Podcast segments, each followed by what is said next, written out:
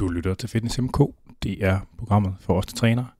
I dag der skal vi snakke om vægttab, og øh, dagens udsendelse det bliver en online optagelse med øh, Jenna Tronieri, som er lektor i øh, Thomas Wattens forskningsgruppe, som er, hvad kan man sige, det er vel sådan de, nogle af de helt store kanoner inden for vægttabstudier og øh, også en livsstilsmodifikation. Så i Fitness MK snakker vi om kropskultur og fysiologi og nichesport og meget andet, og selvfølgelig skal vi også snakke om vægttab en gang imellem.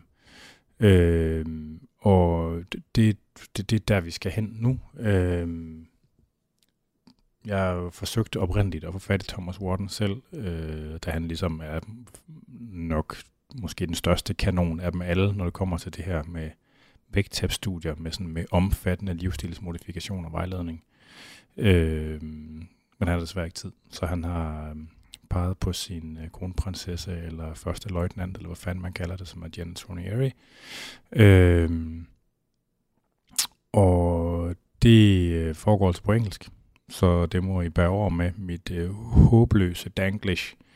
Øhm, og selvfølgelig så øh, havde vi også nogle tekniske problemer. Øh, optagelsen den blev lavet med en tjeneste, der Sendcaster, og Sendcaster gik selvfølgelig ned øh, mens, altså sådan helt helt ned, mens vi var i gang med at optage, så det blev optaget og i to forskellige bidder med fem dage imellem.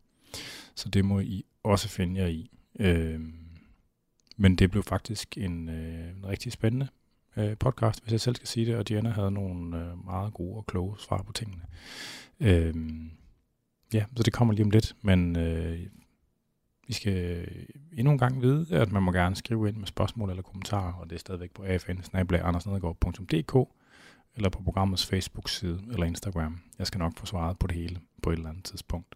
Så øh, without further ado, så skal vi videre til Pennsylvania.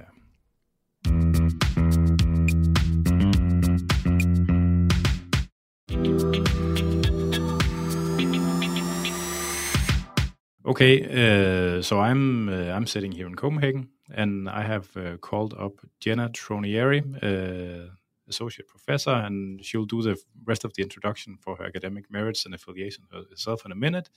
Uh, but she's in Pennsylvania, uh, and we're trying to we're using this new software to record podcast. So I'm in advance, I'd like to say I'm sorry for every any technical difficulties that may arise during the recording, but we'll uh, we'll manage. I think. Thank you for taking your time to talk to me and our listeners, Jena.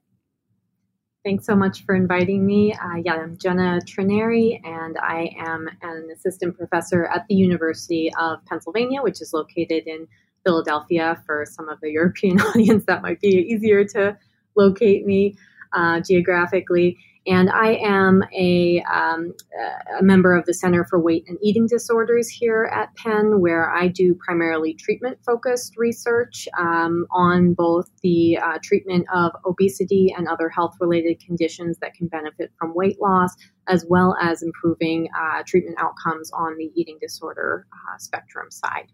Um, so I'm happy to be here to answer some questions about uh, those kind of treatment outcomes. Yeah. So it's not a secret. I, I, initially I wrote Thomas Wadden, whom you're working with, because he's kind of the, like the OG of uh, of weight loss uh, science. Uh, so are, are, you in a group with him or? Yes, he is my actually primary mentor here from when I first started as a postdoctoral fellow seven or eight years ago, uh, and he is still an active researcher. He's a wonderful person to to work with, and yes, he's one of the sort of founding fathers of uh, the um, you know one of the individuals that was participating and, and, leading many of the larger clinical trials uh, evaluating how we can help patients that are seeking the, the health benefits of weight loss. So just for the listeners the group that is that is that is the the hot shit in weight loss science just to make everyone aware. That's not no uh, that yeah yeah. Um, uh, so uh, yeah, I'm, I'm really uh, I'm really uh, happy that you could we could make this uh, make this happen. Um, so there's a lot of like competing discourses in the in the weight loss uh, space, um, and and so so there's like one of one of body of, of acceptance and one of I don't know what the other should be called actually. So the one where where the only uh, right body to have is a slim body or a slimmer body, uh, mm. and and it's uh, yeah, those are two different discourses that lead to different views on intervention and weight loss and consequences. And this uh, and and this like um, this has created a lot of tension and a lot of uh, pretty uh, active, heated debate in uh, on social media and the media in general about it. And uh, it, it, and the as the questions I have for Jena for this podcast uh, is related to some of the, the, the heated topics that come up when these two discourses clash if that makes any sense. I hope, uh, yeah.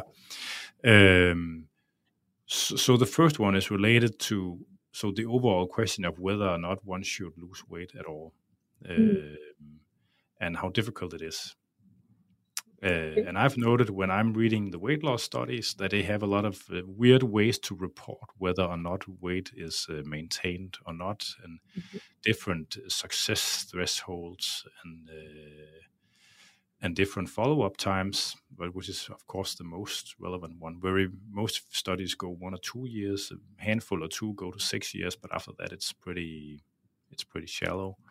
Um, so the, the the, the the broad question here is: What are the weight loss trajectories doing and following weight loss trials? And I think you can talk about that for quite a while, but I think we'll just start there do you want to start with the question of, of should we lose weight or who should lose weight or the question of what happens when we do because there they I think we'll different. get back to those in the ending actually that, that, okay. that will probably make more sense so okay. if you guys, so if you start like with the descriptive thing of how how does weight loss uh, occur at a statistical as a statistical phenomenon uh, yeah so uh, i mean sort of what you were referring to, I'm going to pull first from some of our larger clinical trials in describing this. And that means that when, uh, you know, providing some of this information, I'm talking about people that are participating in structured weight loss programs where they're not just, you know, saying, you know, getting, a, hey, you should lose some weight from a doctor, but actually are receiving counseling support, uh, usually on a fairly intensive basis of, um, weekly to biweekly, especially in the first six months to a year. And the outcomes from those kind of programs are on average much better than when individuals try to lose weight, quote unquote, on their own. Um, so just when we're looking at those types of structured programs, and there are some commercial programs that follow this too. Yep. So, so those would be like considered state-of-the-art interventions. Correct.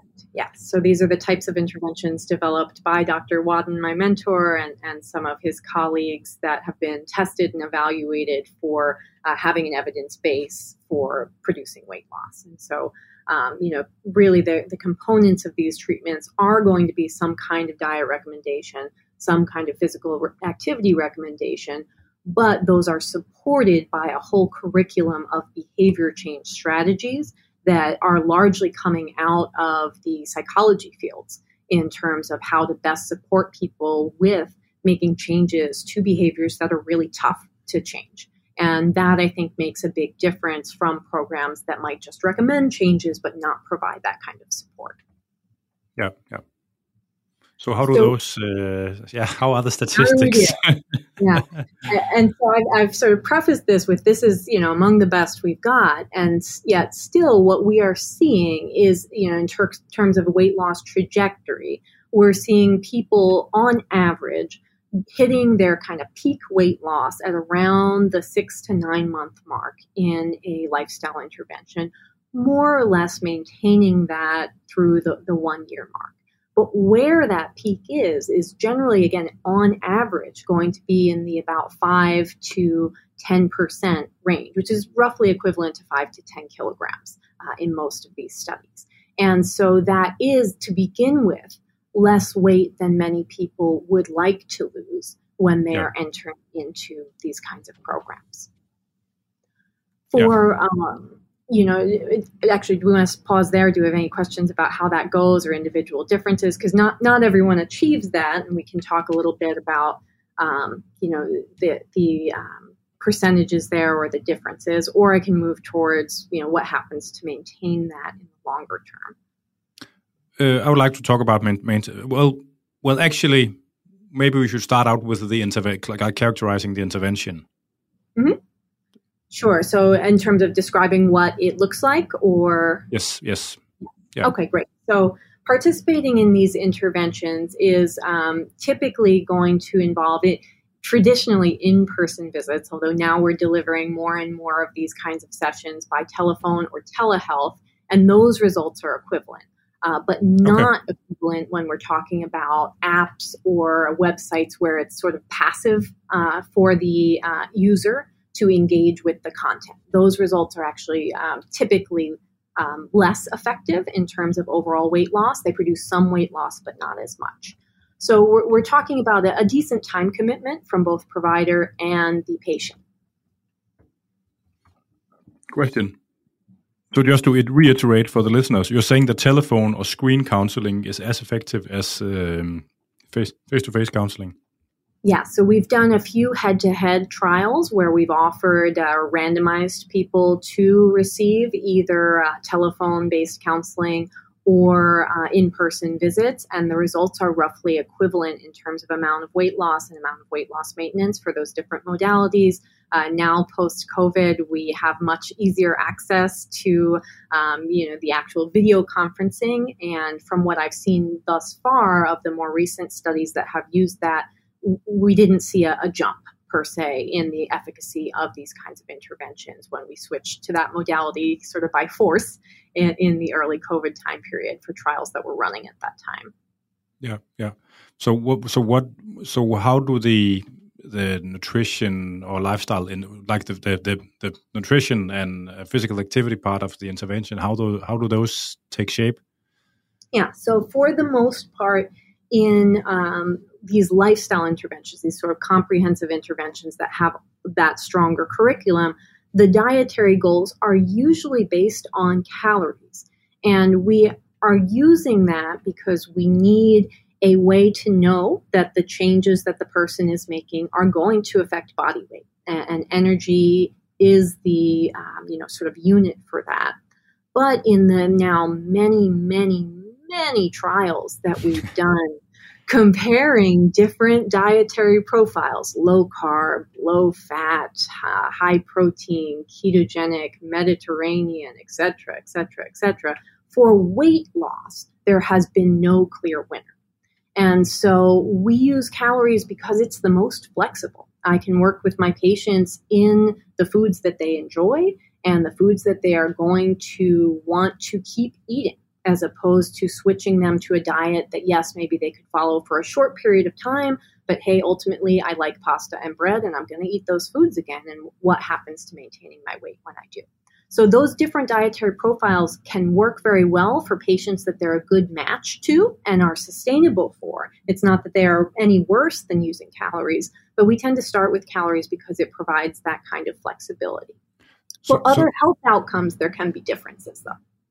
So, so what you what you uh, are they getting like? Um, are they getting uh, like dietary plans with you can eat th those this many grams or ounces of this and this many grams or ounces of that? In most of these programs, no. We usually are going to prescribe a calorie target that is about a 500 to 750 uh, kilocalorie per day energy deficit for the person. Yep. Usually, what that translates to is 12 1500 calories for individuals, uh, especially females, that are below a weight of 250 pounds. And then we're going to use a higher range, for example, 1500 to 1800 calories uh, for individuals above that, that weight, above a, uh, and that would be about 116, uh, I believe, uh, kilograms. And um, so we're, we're going to use a higher range for those individuals, as well as sometimes studies will split it by uh, sex, where males get a higher uh, calorie goal. But we're using then uh, tracking or food records to determine the person's calorie intake and help them to meet those goals. Okay. But we don't typically, uh, we might provide suggestions uh, for different meal plans that would uh, help them to meet their targets. So, giving them some ideas of foods that would fit in those goals and provide a sort of well rounded nutrition profile. But most of these kinds of programs have not prescribed a strict diet plan where, say, you know, Monday you eat this, Tuesday you eat that. They are done more flexibly typically.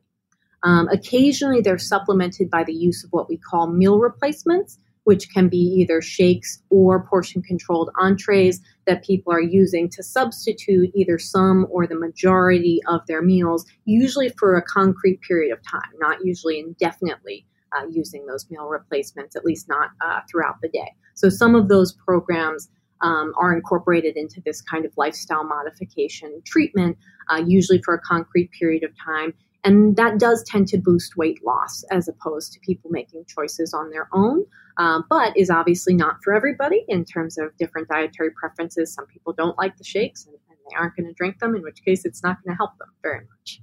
Yeah, yeah. And how about physical activity? How is that uh, counseled? So typically, we are looking at gradually increasing physical activity goals. Uh, we might start for a person who is pretty sedentary as and they don't engage in regular physical activity with a goal of something like just three 10 minute walks per week. So we're really just moving them up a little bit to something that's feasible and also not going to be physically challenging for them. Um, I'm sure from your background, you know that if you go from no exercise to trying to do, you know, 60 minutes a day every day, you might be able to pull it off for a week, but man, is your body going to hurt afterwards and it's going to become aversive. So we, we really want to increase goals very gradually for the patients that do not, um, uh, that are not active. Uh, at yep, the beginning yep. of the study. Usually by month uh, six, we have goals in the 180 to 225 minute per week range. So that's roughly equivalent to 30 to 45 minutes on about uh, five days a week. So we're going to bump up you know every two two weeks about for the majority of the program until people are reaching uh, higher and higher activity goals per day. So, so, that corresponds to like the FDA recommendations or something like that. Yeah. With some programs uh, requiring or, or recommending even higher goals for weight loss maintenance of 300 minutes per week. Okay. Yeah. So the the the counseling outside of uh, like nutrition and physical activity, mm-hmm the, the, I guess that includes also like eating speed and uh, like mindful eating to some degree, or or is that correct? Yeah, we do have those strategies incorporated in some programs. I think more the the foundations that we're going to use on the behavior treatment side. You know, one is just the self monitoring itself, which increases awareness. As a, in as much as yes, you need to monitor to meet your goals, it also brings to your attention that you're making eating choices, uh, things that you might otherwise kind of forget that you grabbed a piece of chocolate here are now becoming more deliberate decisions because you know that you have to write them down. And so that is an awareness exercise in and of itself. And we'll work from those food records to help patients make changes. Then we're going to use some, you know, environmental strategies, I guess I would call them, um, in what in psychology we might call stimulus control. Uh, essentially, if you've got big bags of you know snack foods of your choice stored in your home, you're going to be more likely to eat those foods more often, less likely to know how much you're eating at a time than if you sort of purchase single servings. So we don't want to give people the message that certain foods are bad. That's not the way we approach this. But higher calorie foods in large quantities in the home is a risk for overeating. And so when you're choosing to have those foods, how can we do it in a way that's not going to have them sort of calling your name at other times when you weren't intending to have them? Yeah, yeah, yeah. I think that covers like the the basics of like the of intervention designs. Yes. Uh, so as for the trajectories, what I would really like to see for those studies with many participants is like having fractiles by 10%, uh, see how people do. But I think that I think I've only seen that for like ever for one or two studies or something like that. Um, but obviously, having done so many, you would know how those graphs would look like. so now I'm now I'm asking you. Yeah. So there, there are two things happening, and, and the data that are um, out there for this are going to come from our two largest trials of these lifestyle interventions. Those were called the Diabetes Prevention Program and uh, Look Ahead uh, Action for Health and Diabetes. Um, and so those are particularly large studies where they were enrolling uh, patients in, in the level of thousands versus hundreds in many of our other weight loss studies, which is one of the reasons we don't see that breakdown as nicely uh, in in those uh, smaller programs, but have it here. So when we've looked in those larger trials at different weight trajectories, um, one thing that we notice very clearly and, and, has borne out in smaller studies as well is that early weight loss, even in the first month, is strongly associated with total weight loss in the program, including eight years later. They, have done that analysis, right? So the weight you lose in just month one of the program when you're getting started is going to very strongly predict, more strongly than really any other factor, how much weight you're going to lose in total and how much weight you're going to maintain over the long term. In terms of sort of that, you know, roughly one year mark, which I'm saying, you know, six months to a year is where we're going to get to peak weight loss, we have about a third, uh, so around 30 to 40 percent of our patients who do not achieve in these programs what we would consider to be a clinically meaningful weight loss. We usually put that threshold at 5% or about 5 kilograms from their initial starting weight. And that is where we start to see significant improvements in a number of health related outcomes. There are smaller improvements in some health outcomes with uh, smaller weight losses, but that's sort of a good threshold for who's going to get some of those other benefits that might be what we're really targeting here. Um, yeah. So we have to begin with some people that don't respond to these treatments. So, how many percent did you say again? That's going to be about 30 to 40 percent depending on the program, that do not get to what we consider to be that threshold of, of 5% weight loss. So they regain, they don't achieve it to begin with? Won't achieve it to begin with. So we're not even at the regain yet. We're going there. No. Yeah. But that is with a, a, a not very like restrictive intervention. That's what the interventions I'm describing. Exactly. Yes. So there are uh, interventions that have used what we would call a very low calorie diet uh, where there usually is additional medical monitoring. These are typically meal replacement programs, and those do have higher percentages of, individuals achieving these weight loss markers. I'm referring generally to where we're prescribing a calorie goal, um, maybe supplementing with with um, meal replacements, but the calorie range is in that 1200 to 1800, depending on body weight uh, range. Yeah. So so um, and I'm guessing that's going to those kinds of VLCD tr trials are going to have different trajectories as for yes. uh, for the follow for the follow up. Yeah. Yep. So it should just be like for the listeners that an optimized, what it would be considered an optimized behavioral program, lifestyle intervention for weight loss, using like state of the art methods, best practice, yep. will only work in a, in a clinical significant way for uh, two thirds of those participating. Yep, exactly right. And so th- that's speaking to you know one how challenging this is. Uh, there's a lot of work being done in the, the research field to try to figure out if we can better match patients to the kind of treatment that will work best for them. And so I think that's a, a area for development there. How can we help that one third of patients who are not getting to a clinically meaningful weight loss with our standard treatment? But then we do have on the other end about a third as well uh, that are going to achieve a 10% loss or greater. And that's going to be our upper end for these lifestyle interventions. It's going to be um, possible but rare that patients achieve very large weight losses with lifestyle intervention. By very large, I mean something like 50 kilos. Uh, that's possible, but rare. So I'm talking about 10% again being equivalent to about 10 kilograms um, as sort of a threshold for a very good weight loss in these programs, and that's going to be achieved by again about a third of our patients. Yeah, yeah, that makes sense. Mm-hmm. Um, so, what do those trajectories look after the cessation of the yeah. of the intervention period? So we we um, on average, if we pool everybody together, are going to see that typically in the uh, did skip out there? Sorry, it just gave me a reconnected. But I, I think it's. I mean, these messages from the software is okay because it's making a local recording in your end and my end. Ah, so I'm sorry. Okay. I'm getting those as well, but I'm just hoping they don't mean anything because if the software okay. does what it's uh, promised it'll do, that should be fine. Sorry, I didn't want to keep talking if I wasn't. oh, that's fine. I'm. Uh, there's no fourth wall here. Yeah. So, so I was talking about, for, you know, first of all, on average, when we pull everybody together, because I just told you people have different initial outcomes, yep. so I want to come back to that. But if you if you pool everybody, yes. I actually have a question before we do this.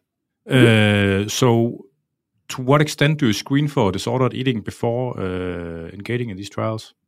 Almost all of these programs will um, have an exclusion criteria related to um, eating disorders like bulimia nervosa, where people might have a more, um, uh, let's say, pathological um, reason for seeking weight loss. Um, they also have weight lo- weight, um, you know, body weight thresholds for entry um, that would preclude individuals who are very low weight or not appropriate for weight loss. But they do not typically rule out, although some studies do, uh, eating disorders like binge eating disorder um, which are associated with overweight.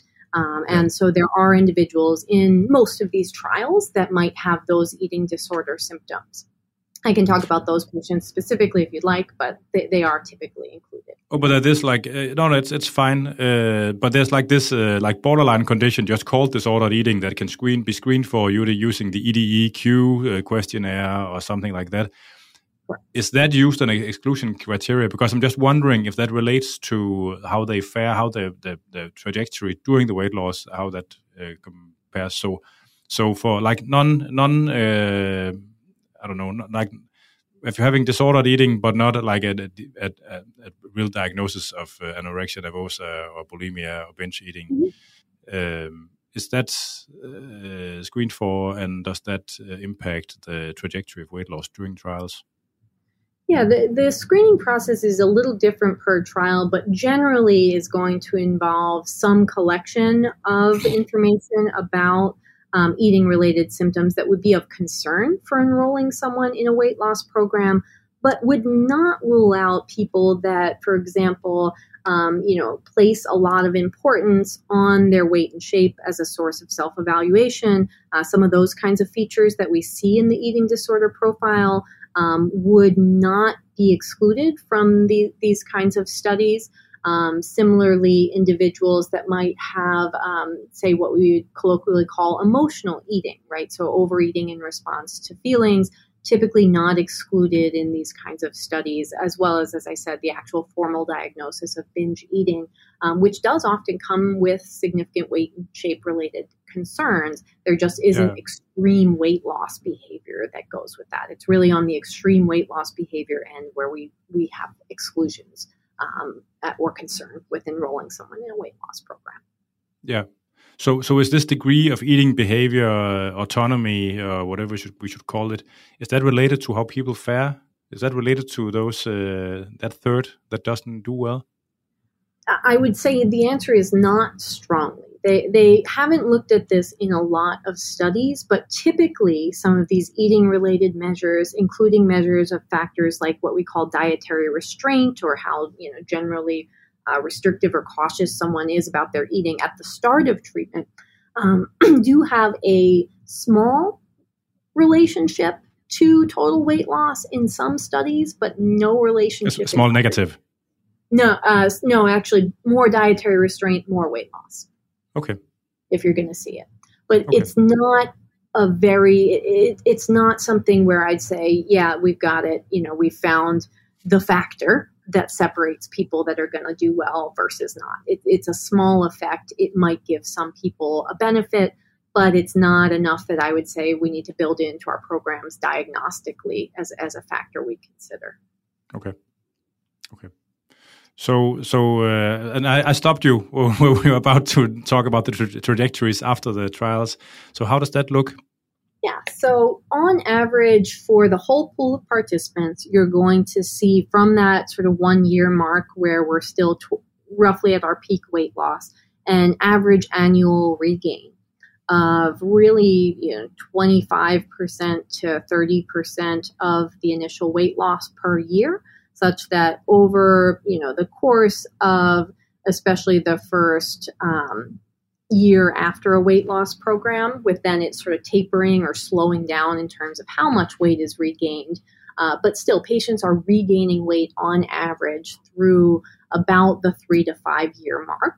Uh, typically, again, on average, we're seeing patients that do maintain a weight that is below their starting weight, but not by nearly as much as when we first ended treatment. So maybe a, a total weight loss, um, you know, in comparison to a, a placebo or control group of two to four kilograms as opposed to the initial five to 10 kilograms uh, being maintained at the, you know, four plus year range. So that was that, that would pretty closely correspond to to four percent as well, right? Yes, exactly. Because these guys are on average a little. Uh, yeah, when we run these trials, most typically due to the weight range that we are recruiting from, often the average starting weight is around 100 kilograms and so it very easily translates to a percent weight loss and kilograms lost being roughly equivalent. There's always a little bit of difference but it's about the same. Yeah. and i appreciate your metric uh... we do use kilograms more so in the research field so it helps. Yeah yeah so, so it's, it's, it's weird in the, in the fitness niche when people are talking about lifting stuff. It's still pounds, and uh, oh, it's just uh, except for Olympic weightlifting, those those guys use kilos uh, mostly. Okay. But now there's CrossFit, and they want to use pounds still, and it's it's a mess. It's all yeah. Um, yeah. So the outcomes long term are going to differ by, as I said, you know, starting rate, where where we have you know, the individuals that essentially never did not get to a clinically meaningful loss of, of 5% in that first year, um, we're going to have a lot more of those people um, actually above their starting weight, about 40 to 50% by the time you get towards the four year mark, um, yep. as opposed to uh, about 20 to 30% of the, that pool who will actually then get to a weight loss of 5% or more. So some of those individuals do eventually get to a clinically meaningful weight loss, but it's actually a little bit more common that they do not uh, reach that, that 5% weight loss threshold. We see the opposite on our relatively larger weight loss you know, pool, um, where the individuals who initially were at a weight loss of, of 10% or more, we have two thirds or, or more of those individuals who are still at a weight loss of 10% or more at the four to eight year plus range. Uh, and this is again in these larger trials where we've collected that kind of, long term data. Um, those patients did receive a lot of support, including some ongoing weight loss maintenance treatment at about a monthly basis during the, the years after the first year of the trial. So that's important to keep in mind. But we do have patients um, actually many of the patients that re- achieve a larger weight loss are able to maintain a loss in that range in the longer term. Yeah. So if I'm going to, uh, so so how many, so how many uh, continue to weight loss or maintain, like not maintain within a five percent range, or how many like numerically maintain or increase weight loss afterwards? How few are those? Um, so are we talking about overall in the, the whole patient population or from the individuals that lost weight initially? Both, I would say. Okay. so, so the odds are going to be different in those different pools. Of course. You know, long term, you know, in general, long term weight loss, um, we're going to get um, about 50 to percent, I would say, above that 5% threshold at the four year plus mark. So of the whole pool, starting with you know two thirds to seventy percent being above five percent. Now, if we're looking at year four, we've got about half the patients who are still above a five percent weight loss, have a clinically meaningful weight loss of some kind. Um, but again, that's going to be pretty directly related in breakdown to where people started, with fewer patients getting to that weight loss that didn't mm, achieve it initially versus maintaining that, that weight loss from uh, the initial weight that they lost in the first We year. will just wait a second here.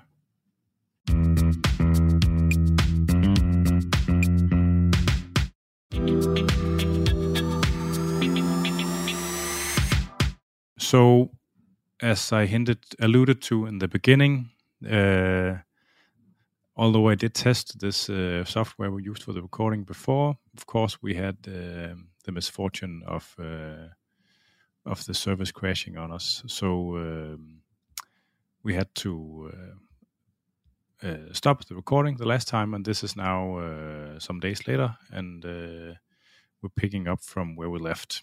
Um, I'm sorry to the listeners for the inconvenience, and uh, well, welcome back to you, Jena. I'm so happy that you could uh, take another session to talk with me again. Thanks. I'm glad to be able to finish our conversation. So when where we left off, I had just asked you um, in these weight loss trials how many numerically uh, maintain their weight loss or increase weight loss. Mm-hmm. Um, and you gave uh, an answer, and I'm I'd like to like uh, force it a little more uh, because you're still talking about within the five percent uh, this, this, this, the, so the, the clinically meaningful weight loss of five percent. But if we're if we're talking about the absolute amount of weight lost uh, mm-hmm. on an individual basis, how big a fraction of individuals can maintain that, like mm-hmm. to the to the to the to the number itself? Yeah. yeah. So the um, issue is that it depends very strongly on how you start out. Yeah. So if we think about individuals that didn't ever get to that 5% threshold, they've lost, you know, minimal weight in, in the course of the initial weight loss period of treatment. Those yeah. individuals are pretty unlikely, although it's not impossible, to get to a clinically meaningful weight loss later. So, about 70% of those individuals are still going to be uh, under a um, weight loss of 5% or even above their starting weight when we look at four years later, 10 years later, those long term outcomes. We see almost the opposite pattern, though, for our individuals with relatively larger initial weight losses. So we talked about, you know, up to a, a third of our patients can get a weight loss of 10% or greater to start out at the early phase of treatment. And when we look at those individuals, about 70% are maintaining a weight loss above 5%, with about 40%, uh, 42% in Look Ahead, for example, being still above 10% for their total weight loss. So when you're you're looking at those groups and you're saying, okay, what what can I tell this person who's about to start a weight loss program about how likely it is that they're going to have a significant weight loss a lot of years later? It really is going to depend on whether or not this is a good fit for them initially to help them to lose weight. Yeah. So so uh, yeah, I guess that's uh, kind of the critical question. What is a good fit? Mm-hmm. That is one of the areas of my research for good reason. I think it's really difficult to um, tell at an individual level or predict how someone is going to do in a weight loss program uh, other than, as we said, early weight loss in the program being uh, the strongest predictor um, for that reason. Um, we will see actually a little bit, um, you know, larger average regain with the larger weight losers. I know that's kind of counterintuitive, but they essentially have more space to regain. On average, you might say that, you know, someone that lost above 10 kilos is going to regain across the course of on average, this is not our percentiles anymore, uh, across the course of four or eight years, say maybe five kilos, right? But someone that only lost three kilos to begin with, well, they don't even have five kilos to regain, right? So the, the regain amount might be smaller in that group, but their end point, where they end up at year four, where they end up at year um, 10, you know, et cetera, is still uh, much better in terms of overall weight loss amount if they had the larger loss initially. Yeah, yeah. So the, reason I'm, I'm, I'm, I'm, i have some questions concerning individualized mm-hmm. or individualizing weight loss, uh, uh, like yeah, interventions. But uh, the reason I'm asking for this, for like for the the fraction that maintains or increases weight loss is that in the in the like in the public discourse mm-hmm. there are some numbers floating around about how many can expect to regain weight mm-hmm. after weight loss yeah. ranging from uh, 30 to 99 depending on which side of your fence you're on yeah Um, and I know that you're reluctant to like to give this that, that, that kind of number due to the like the differences availability of data. Really, if I had an exact yeah. number, but it, it, varies by study, and it, like I said, it does kind of depend on how you define, you know, your your starting point, right? Um, yeah. And so, you know, in say like some of our weight loss maintenance studies where we have an initial threshold to have someone continue with treatment. Yeah, um, In those kind of study programs, say like you can only continue if you've lost, um, you know, four kilos or five kilos or whatever it is that, that the threshold um, that they use in a particular study.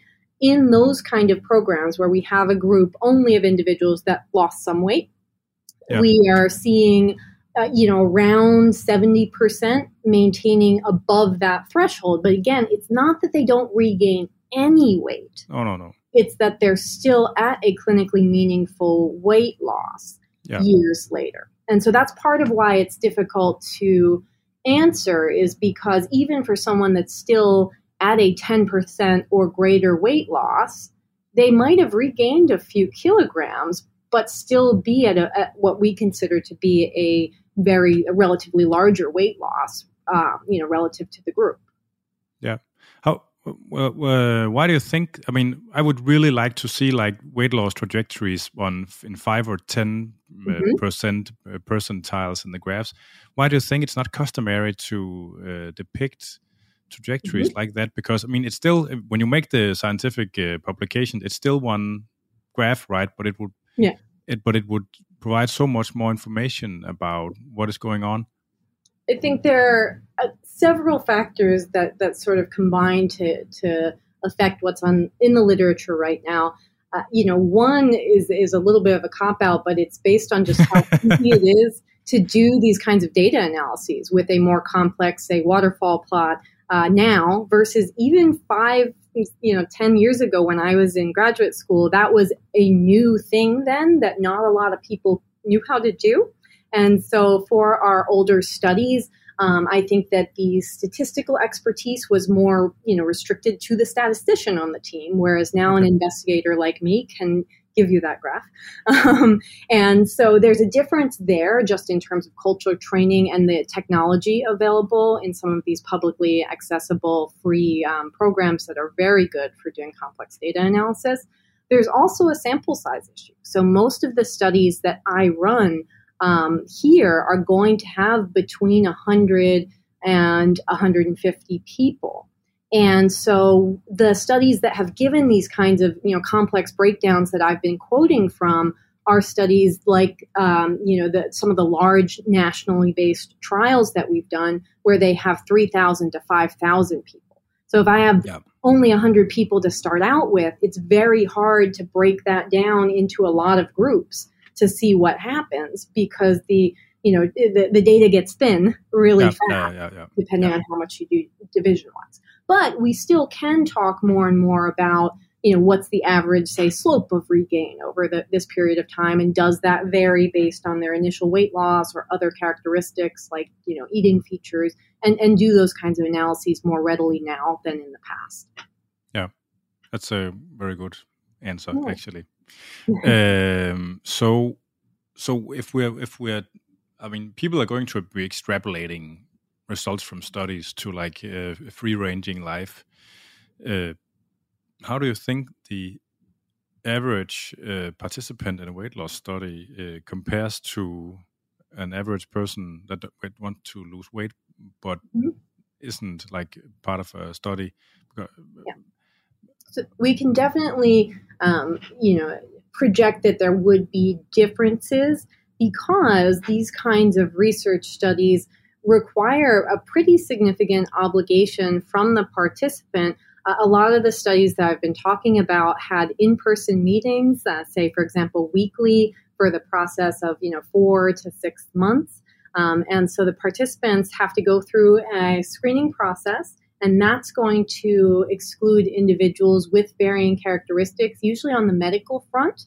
Um, often our studies are specialized when they're dealing with a, a particular medical population. Um, like, for example, a lot of our studies might exclude kidney disease or liver disease that's clinically significant, But there are some specialty studies that have only recruited patients that have, say, kidney disease or liver disease. And so those tend to be sort of broken down where individuals with more complex medical conditions are often not eligible uh, for these kinds of research studies.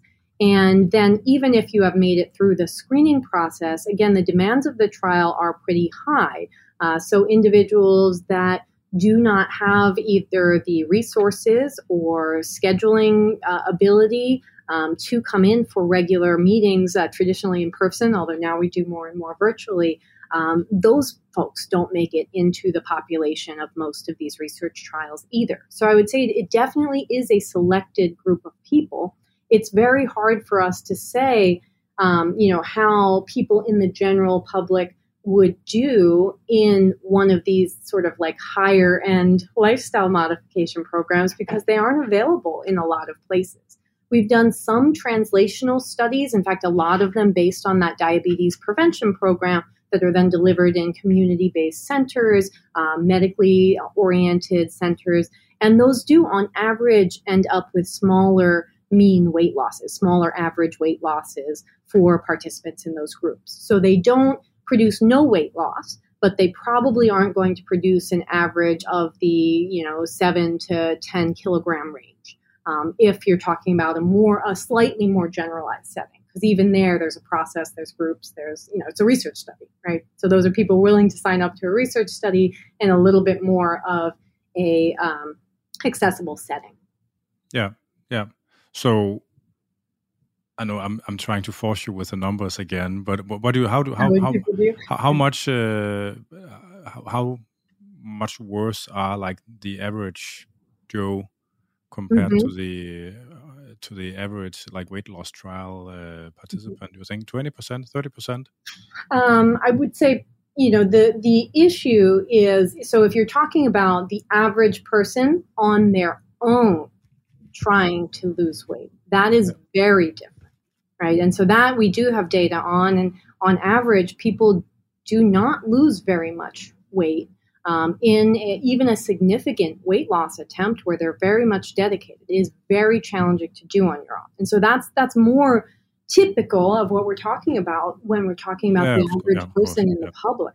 Uh, but if that person does have access to a more structured treatment program, um, there are some commercial programs that provide that, and again, some settings in the community and uh, medical settings like primary care will sometimes have interventions. Yes, I would expect that we're going to see weight losses on average in the two to four kilogram range. With some individuals, they're doing very well, but also some individuals struggling to lose. And a huge spread. Yeah. Yeah. So, so that would be 30% less effective than what you're doing with like in the intensely supervised trials mm-hmm. and correct. Yeah that's my guess you know again because it's hard to give you a precise number for the data we don't have but um, you know i would guess it's more comparable to our other community-based programs. Yeah so i, I think i think the listeners uh, understand the caveats that mm-hmm. such estimates would come with. Um, so uh, considering like you, I mean, the trials they're doing at your department is kind of using like what would be uh, a state of the art or best practice or whatever. How would this compare to older trials where with uh, a less uh, optimized approach? Because they've been doing weight loss trials since the I don't know the fifties or something like that.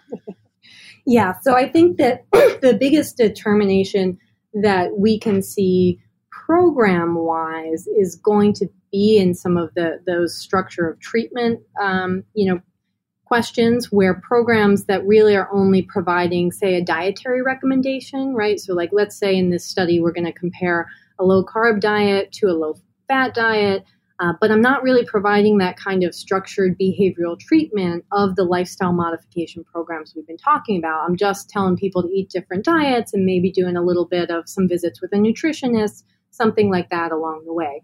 Those also typically are producing smaller average weight losses without the support of those regular um, sessions. I believe the average in the last analysis of this, which was only a small set of the many studies out there at this point, uh, I believe the average difference was also around two to three kilograms less for studies that do not provide that kind of structured behavioral treatment that we're doing here, and instead are sort of like the more um, eat this, not that based counseling. So if I'm trying to force you force a number yeah. out of you again, uh, if if I may, with all the with all the appropriate caveats, how, I mean how I mean I'm guessing those could still be effective for the initial weight loss, but mm-hmm. it would be the it would be the weight regain that would be a bigger challenge uh, in oh, those when you compare them. No, actually both. They have smaller initial weight losses, okay. and it's sort of subject to the same effect of because the weight losses are smaller to begin with the uh, ultimate value that they would have you know a year plus after treatment is relative to that smaller initial weight loss going to be higher uh, in terms of or, or, i guess lower amount of weight loss on average in the long term than uh, when you're looking at these more structured behavioral programs okay so, so when you if you if you compare uh, a lifestyle modification program that consists mm-hmm. of a mm-hmm. diet plan saying you can eat this and you can't eat that and in those mm-hmm. amounts, and you should uh, walk for 60 minutes every day or whatever it is, mm-hmm. compared to a comprehensive lifestyle modification with like uh, i mean if we have to like translate this to like some kind of real life uh, how much better would it how much of a difference does this comprehensive lifestyle counseling i mean how, how much better does it get what is the mm-hmm. impact yeah. So I, again, I think versus counseling, but that's diet only and yeah. non-behavioral in nature. We're looking at a two to three kilogram difference. So that's again putting those programs on average in the two to four kilogram total weight loss range. Um, for programs that are physical activity only, that's actually going to be even smaller. So if you're not counseling people to change their diet at all and are trying to induce weight loss based on physical activity alone, the total average weight loss, and again, there is individual variability for all of these figures I'm quoting, but the total average weight loss tends to be quite small. Uh, yeah. Uh, only about a kilogram, sometimes two, on average, after long periods of time trying to lose weight via physical activity. So the, the prescription matters a little bit in terms of what you're doing. Is it weight loss? Is it eating focus? Is it physical activity focus?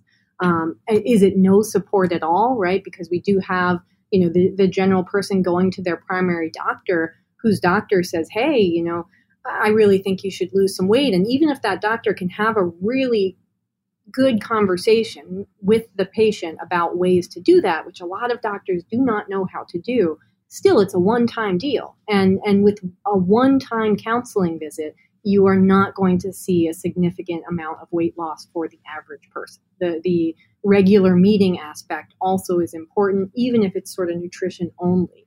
Uh, i believe that it would enhance the outcomes. So you said an you said an average of two to four kilos in like in, in without the comprehensive lifestyle modification? Most, most Com- of compared to how much with? I forgot the numbers. It's a couple of days since we did this. Right, I know. And so with, we are talking about probably a range of five to 10 okay. in terms of, again, the um, these more intensive programs where they are providing regular sessions. We consider the threshold for those sort of you know larger average weight losses to be something that provides um, you know 14 sessions or more in the first six months. So if they have only a uh, you know once monthly um, treatment visit, even if it has that structured lifestyle modification uh, counseling, we would expect those programs to result in smaller weight losses as well. So, especially frequency, especially initially in the first six months, also matters. So a lot of, a lot of differences in different outcomes yeah, yeah. and how you structure the program, and that's one of the things that makes it difficult for me to give you a specific of number. Course. I'm not trying to dodge. but you said you said in in the, the intense uh, like the comprehensive lifestyle, you, you, said 14 sessions in half a year, right? Mm-hmm. Yeah. So that's bi that's biweekly.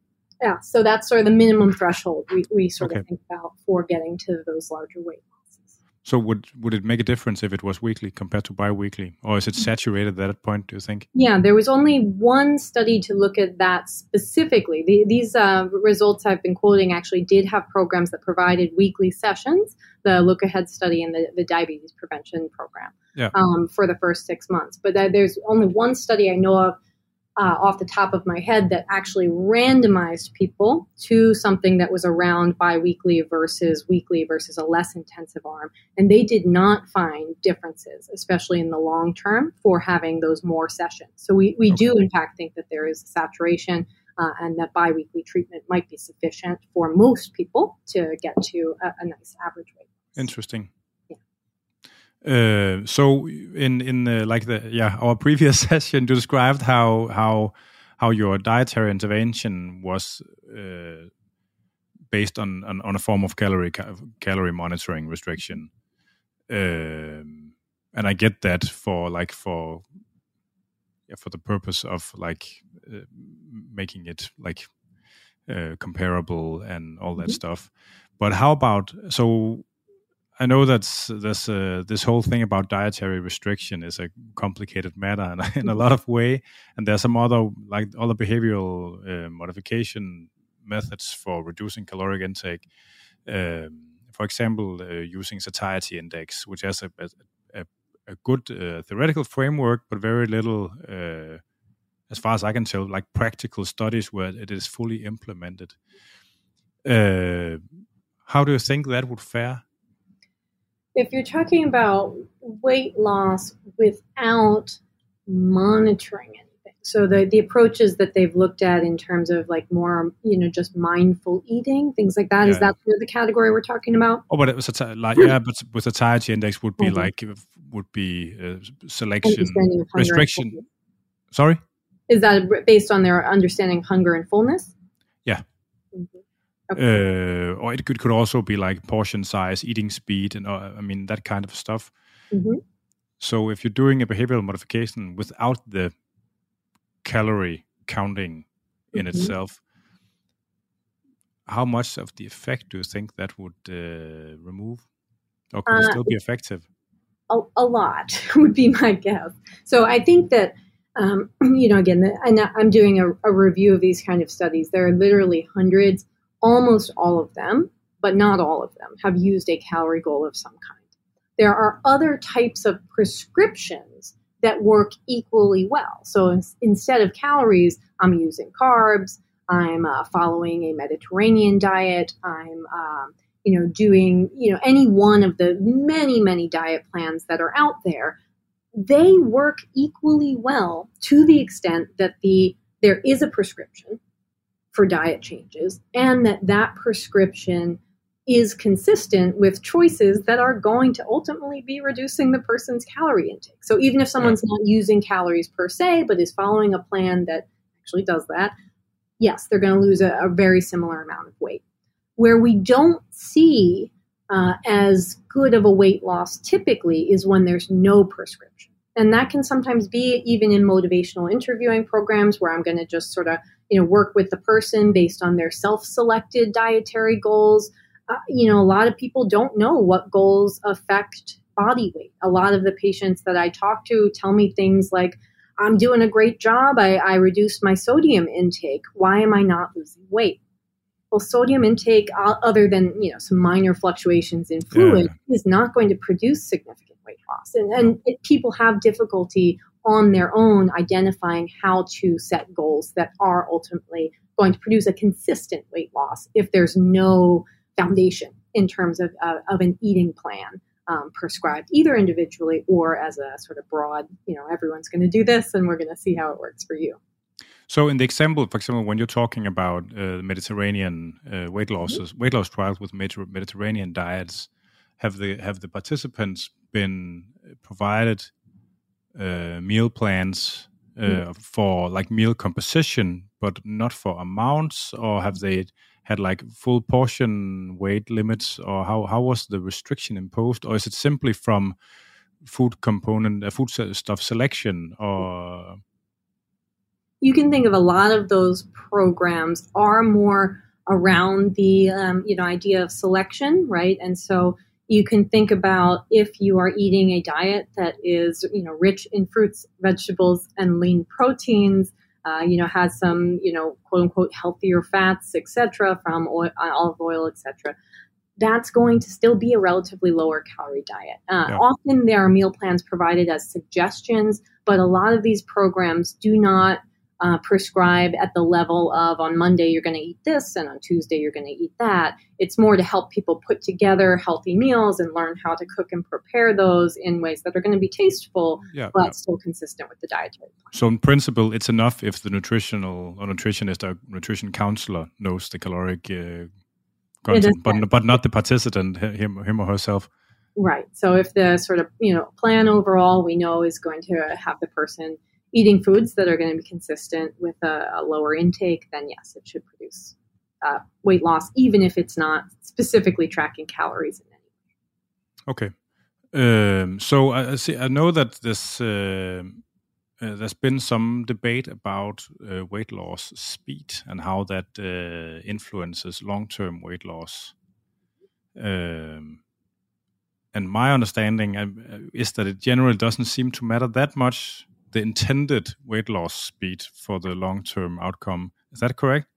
If you say intended, as in uh, if I tell the person I'm working with, try to lose a half a kilo per week versus try to lose, you know, a whole kilo per week. Yeah. Uh, my, I'm, you know, I haven't done this, but my guess is that they are not going to be able to follow through with that goal in a precise way. If my prescription is different, that's a different thing. Like if I'm giving someone a calorie goal of 1500 kilocalories and someone a calorie goal of 2000 kilocalories, I would expect different rates of weight loss. But here, if I'm just telling people different weight loss goals, the, the problem is that body weight is not directly controllable. If oh, we could do that, we wouldn't need any of it. Right? But if we but if we say a thousand versus fifteen hundred calories or whatever, mm-hmm. and we see what what do those there, look yes. like uh, three years later, or so, I think the, the, reason it's a, it's a point in the in the it's it's something that's come up a number of time in the Danish uh, like uh, public debate around weight loss, and uh, Arne, you're probably familiar with Arne Astrup.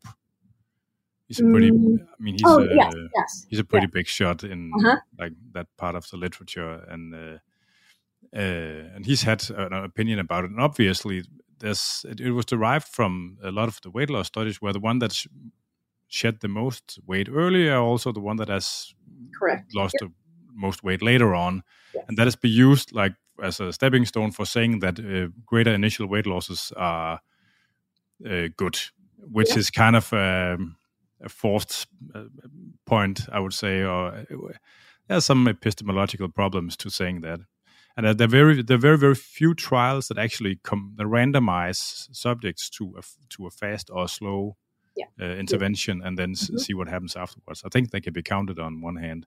Mm-hmm. Um, and uh, I can't remember them totally, but as I, my my from what I remember, it's not a very clear picture that comes out yeah, so where we have most studies in this kind of a research question is for better or for worse in uh, you know, really through the late 80s to 90s. They did a number of what are called very low calorie diet programs. And so those are programs, additionally, uh, they used to typically have more medical monitoring because they're in, on a very co- lower calorie range um, where people are, are usually using meal replacements like shakes and they're doing so in a way that is not just uh, hitting our normal calorie targets, but hitting a much lower target, usually 500 to 800 calories a day, which is much lower um, than you would prescribe in a typical outpatient program these days. And we, as a field, do not run those studies very frequently anymore, do not run those programs very frequently anymore. Not the use of meal replacements in general. So that is still used. We can talk about why we might do that.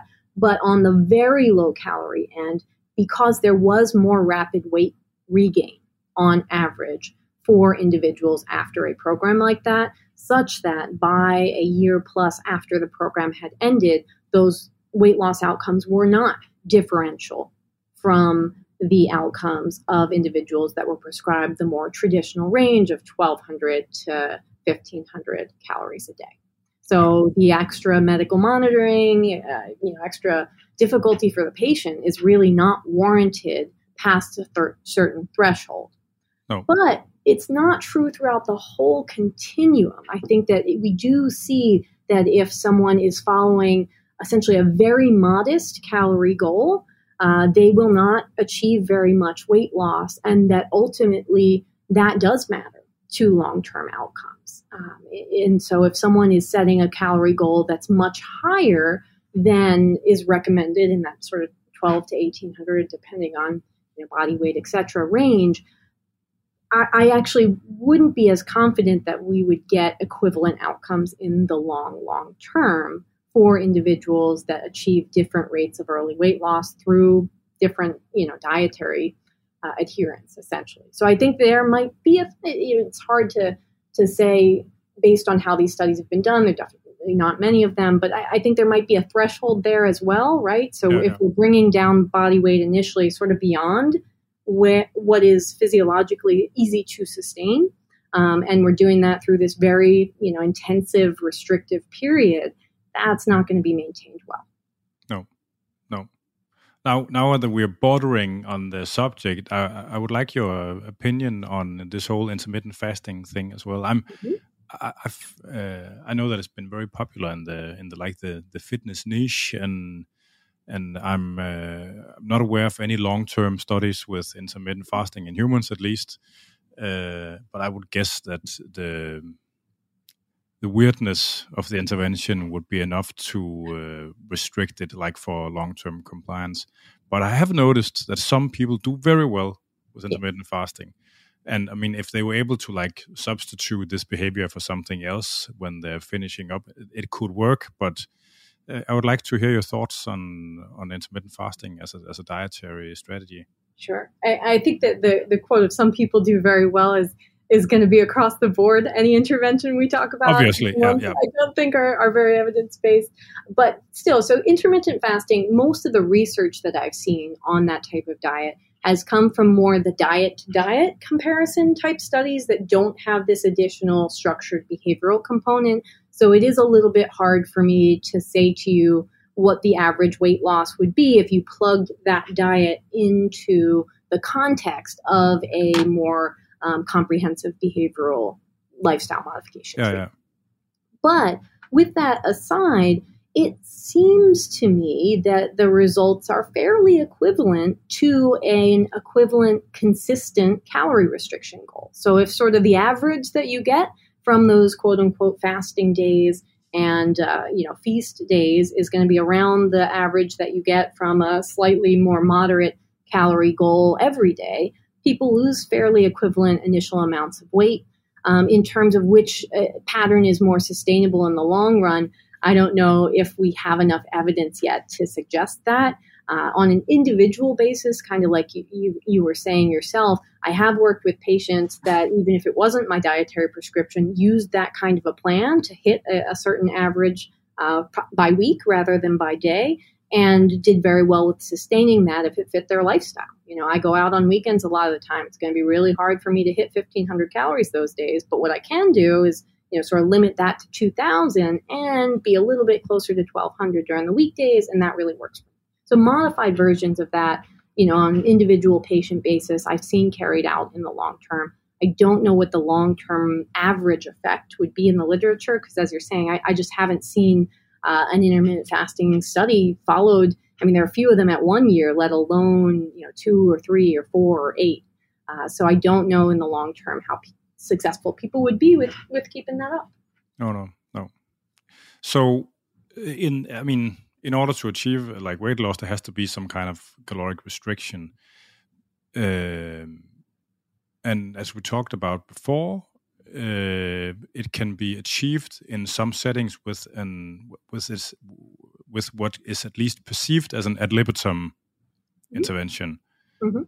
Um, or with like a caloric counting, caloric restriction mm-hmm. approach.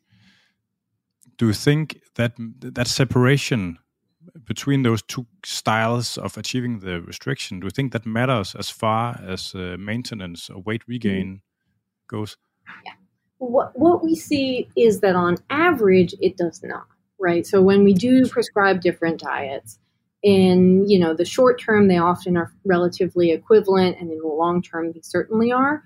But again, on an individual basis, and that's coming back to the, the idea of sort of matching that is a direction that I'm very interested in in this research, but we can't do well yet, is that some people might, in fact, do better individually with one diet plan or the other because they find it easier to sustain. It's more consistent with what they like to eat and foods that they're going to continue to eat. And in that sense, for an individual, sure, there might be a difference.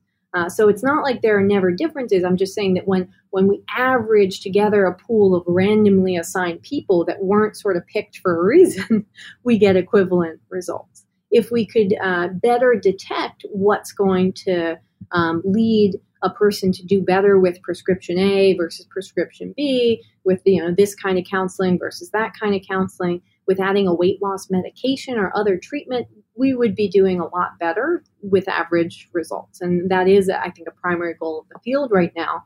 But it has been very difficult to do thus far in terms of predicting in advance who's going to do better with which treatment. Yeah, I, th- I, think you handed me a beautiful segue into the next question. Would we, which would be like where we are with individualized prescription for weight loss? Yeah, I think that it is something that a lot of people in my field um, would like to be able to do. Personalized medicine is sort of big uh, across the. Um, a lot of a lot of fluff there.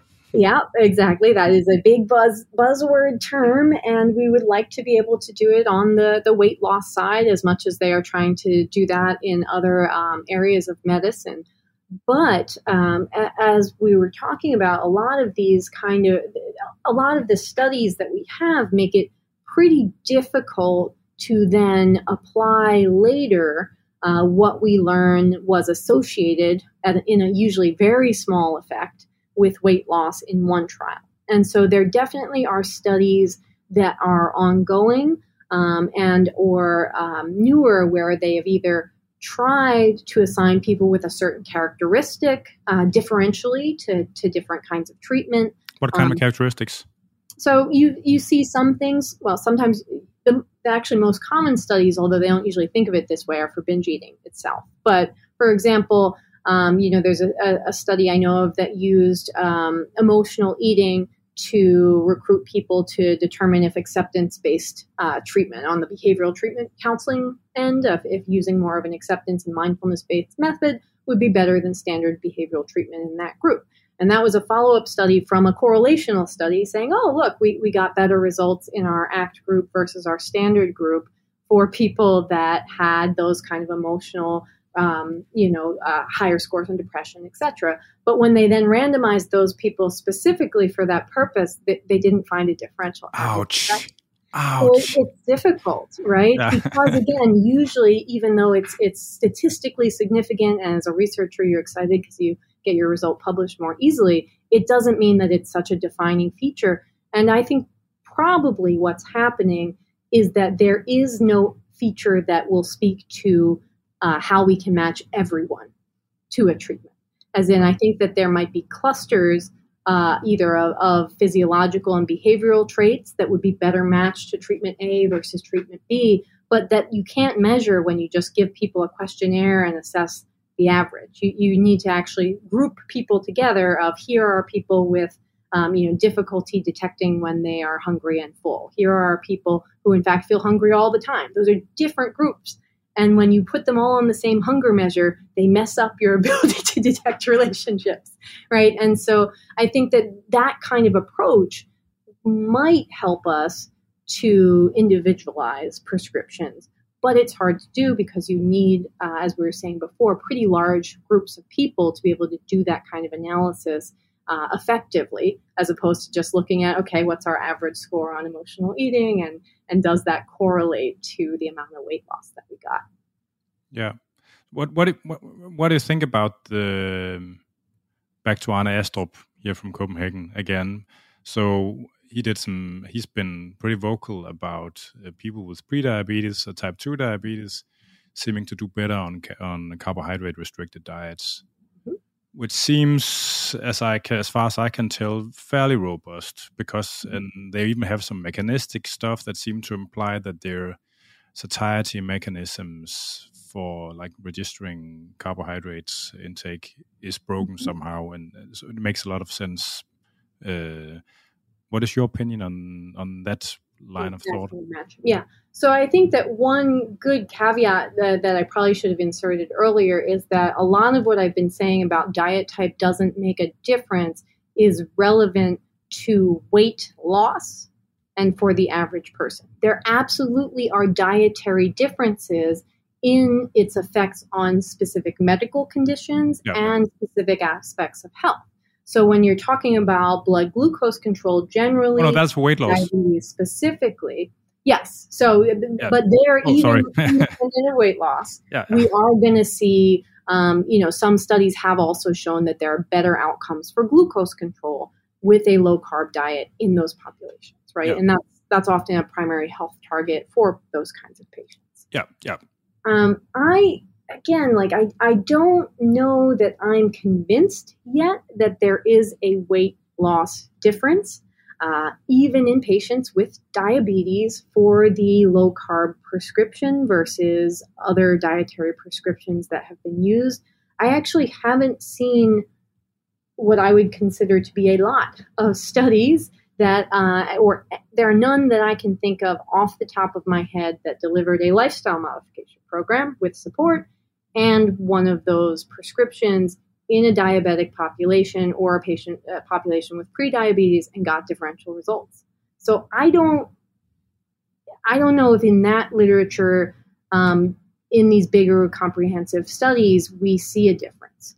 Um, it's not that one can't be perhaps detected or maybe when they're prescribed in an outpatient setting where you're just telling people in a sort of one time or low intensity counseling basis as many of those diet to diet studies do, there maybe you're you're seeing differential effects that could be attributable to a lot of things. The effect on diabetes specifically, or relationship between you know carbohydrates and, and glucose, or adherence, or any number of other factors that might make that differential. But I'm not sure would be my answer. I'm not I'm not sold on the idea that a, a particular diet is going to produce more weight loss.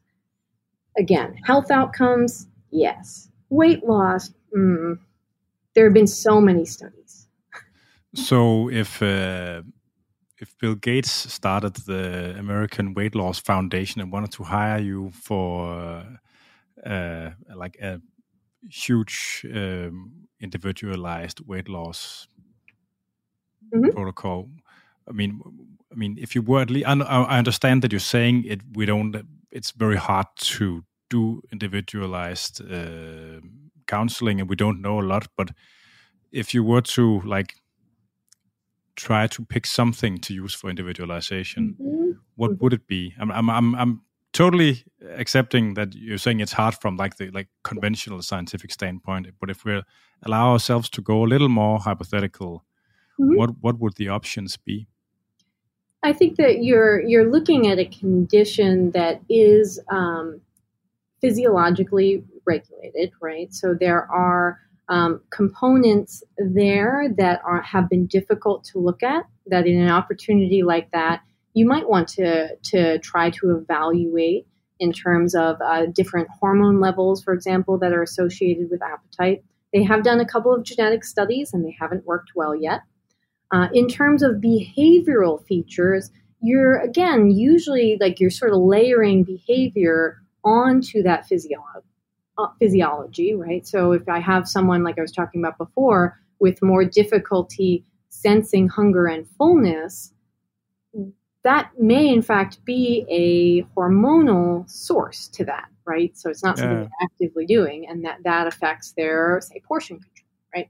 And so we have um, you know, likely um, or p- potential sort of clusters of the types of problems people struggle with most that are very different in different patients. You see patients with more disinhibited eating that can include the binge eating, uh, emotional eating for some people, the, the kind of eating of, you know, I feel like I, I can't stop once I start eating some of these, or when certain foods are present, I really just can't help myself. Um, so that feeling of more compulsive type eating. Um, you have again like d- difficulty detecting, um, you know, hunger fullness, you have difficulty with um, uh, feeling hungry a lot of the time. You have then the food reward component, right? So some people love food. I mean, everybody loves food to an extent, but some people like that. That is it is like one of the number one pleasurable activities for them, and that's a, again a different profile. It's a different presentation, and what they struggle with when I'm working with them as individuals in treatment is different.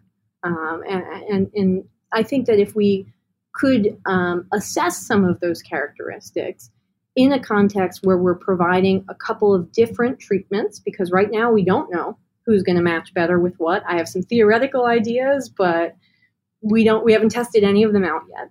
Um, so I would probably first design a study that would do that, that would be able to cluster people into characteristics that might matter to their weight loss and see how they do in treatment A versus treatment B versus treatment C when we follow people of those clusters. So, that so, would help us. So, if I'm understanding you correctly, you would go mostly for uh, different manifestations of disordered eating not necessarily a, disordered eating. So actually, I'm talking about the more normative versions of that. We okay, do so, so eating behaviors yeah. then, at least. Yep, exactly. Eating right. behaviors, you could characterize it that way. Sure. Okay. So mm-hmm. like yeah, yeah, eating yeah, yeah, behavioral phenotypes of eating mm-hmm. that yep. may range from like from the from healthy to bordering on unhealthy behaviors. Sure, and, and, I think actually a lot of this is is pretty normal eating. It just are there are barriers that can get um, in the way of a weight loss attempt, right? When you're actually actively yeah. trying to restrict your eating, and it's not that people of of a lower weight range don't have these same profiles, but that when you're sort of putting them in a context of weight loss, there might be some strategies better matched to people that struggle with those kinds of issues. Yeah, interesting. We don't know yet. I could be wrong. No, no. Uh, I mean, a, a lot of the, the, I mean, uh, the awareness around uh, binge eating and uh, disordered eating in Denmark have, is is very high at the moment. Uh, and I know that a lot of I know a lot of uh, like therapists that were or counselors that work with various aspects of disordered eating. So one of those examples is that a lot of people that have overeating episodes or like a regular BD uh, yeah. diagnose have described that it, for them it has uh, to some extent started with the the narrative that you can't throw away food. Mm-hmm. Yep. Uh, so, so, that you like you have to finish your plate for like that's how a good Christian should do whatever whatever it is. I mean, so so I'm just trying to. I don't know what I'm trying to do really, but that would be like one kind of phenotype. Sure. Mm-hmm. In, in right. So there is an overlap between overweight and binge eating disorder, where many patients that have binge eating disorder uh, are overweight or struggle with excess weight uh, in part attributed to, to, those eating episodes. It's not true the other way around. So it's not true that, that a majority of individuals who have excess weight have binge eating disorder. Uh, but still, that is certainly one significant cluster uh, of patients. And when you're talking about an actual diagnosable psychological condition, so it, it's it's a sort of difference in um, you know how um, I guess how we can uniformly characterize the eating pattern, how the eating pattern is different from what most people experience or would call normal eating, and the level of distress around yeah. that particular yeah. eating pattern. And that's what makes it a psychological disorder as opposed to normative overeating. Most people overeat on, on some occasions. Yeah, yeah. So there are a number of weight loss studies in patients with binge eating disorder. Uh, there are some studies, uh, actually a number of them from um, some researchers here that have contrasted uh, your standard CBT as in a psychological treatment aimed at reducing binge eating, not aimed at weight loss, uh, from uh, uh compared that to a behavioral weight loss treatment. And it seems that the CBT intervention will work uh, faster uh, in reducing those binge episodes. but there is a reduction on average, even when it's not directed at binge eating when people are, are participating in behavioral weight loss. And there is at the longer term less of a difference. Uh, and there's a tiny bit more weight loss in the weight loss group. so, yeah, yeah. You know, if, if you're at a in a situation where you struggle with binge eating, you don't have access to mental health care, but you have access to a behavioral weight loss program, it would be a good place to start. Yeah, yeah. I mean, my, my question was formulated horribly, but you gave a pretty good answer nonetheless. I wasn't sure if I was on target enough. That's where that patient about. I, I was trying to get into something with like eating like phenotypes, and mm-hmm. it just came out, uh, yeah, horribly handicapped. But uh, um, so actually, I think I've gotten around to asking all the questions that I would like to ask. I'm just looking at the list again. Um, is there anything uh, you think that we missed um, that you would like to? Uh, I mean, most of our outcomes. I think that that um, you know, one thing you touched on at the very beginning uh, when we were talking the other day is the question of of should people lose weight? Um, you know, and so I think um, more broadly when you get into um, the benefit of weight loss. Is this going to be something you should try to do? Um, there is not as strong of a yes, even from people like me, um, than you would think, because there isn't as strong a relationship at lower levels of overweight, especially um, with significant health problems or mortality. It's not until you get to much higher levels of overweight than people tend to think that weight loss is going to be beneficial on that front. Um, but for individuals that are experiencing their weight as you know putting them at risk either because they also have a family history of certain medical conditions uh, as uh, impacting their quality of life right so mobility uh, can I ride the rides with my kids? I mean, patients have all sorts of very concrete reasons for seeking weight loss and for weight loss will improve um, for them. Then, yes, I think that you know trying to participate in a structured program, especially, is advisable.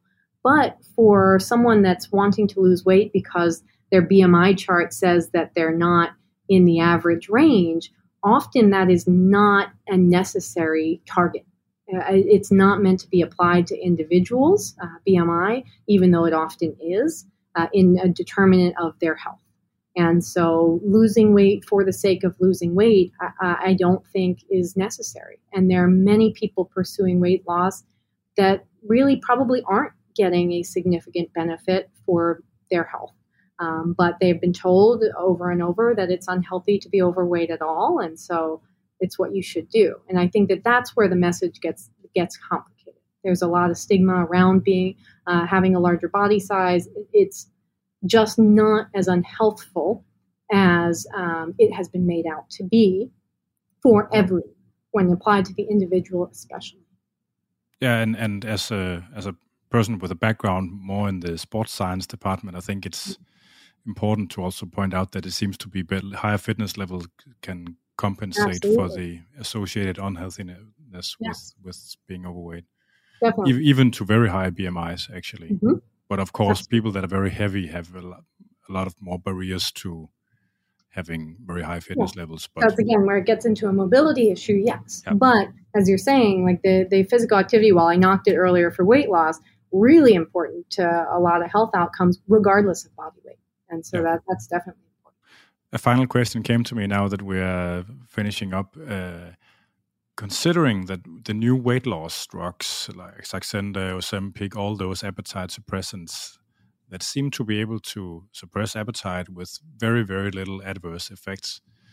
Um, and now they know the first generation of these drugs are out, uh, and I know the the second and third generations that are already in clinical trial that um, hint at uh, promise of even larger weight losses. I mean, we may be looking at drugs that can provide 20 to 30 percent weight loss only from appetite reduction and with a, a very a very uh, beneficial adverse effect profile within the next 10 to 20 years. Are you fearing uh, losing your job anytime? No, I was actually about to tell you that I have to have one caveat here before I answer any questions about that, and that's that I have an industry funded grant from Novo Nordisk that's a So, for transparency's sake, please take any of that's my opinions you know, in that context.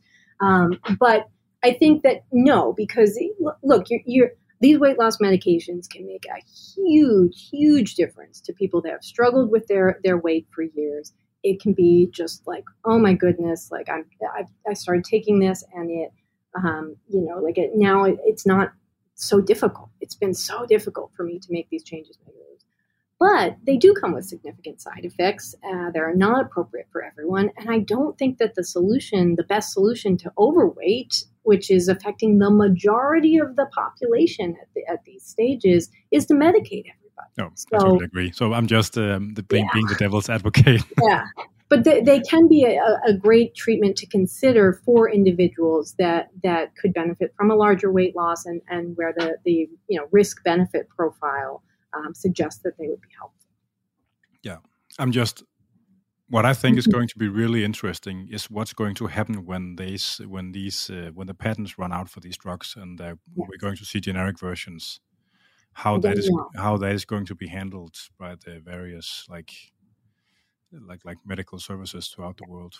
In the U.S., phentermine is the most widely prescribed weight loss medication because it was approved uh, by the FDA in 1959 it's the only one uh, that can be prescribed as such as a generic. So the cost differential is huge because yeah. most insurance coverers in the United States do not provide coverage for any uh, weight loss treatments, including these anti-obesity medications. Hmm.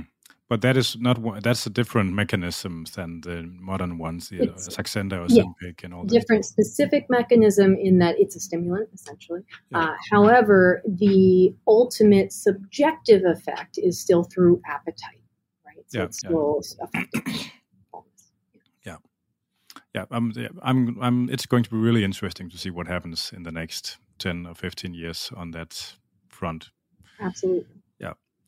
Um, so now I think I got all the questions uh, asked. It was it has been a pleasure talking to you. With uh, you had some very thorough and uh, thought out uh, answers. Uh, really appreciated you taking your time twice to talk to uh, me and the listeners at the Fitness MK.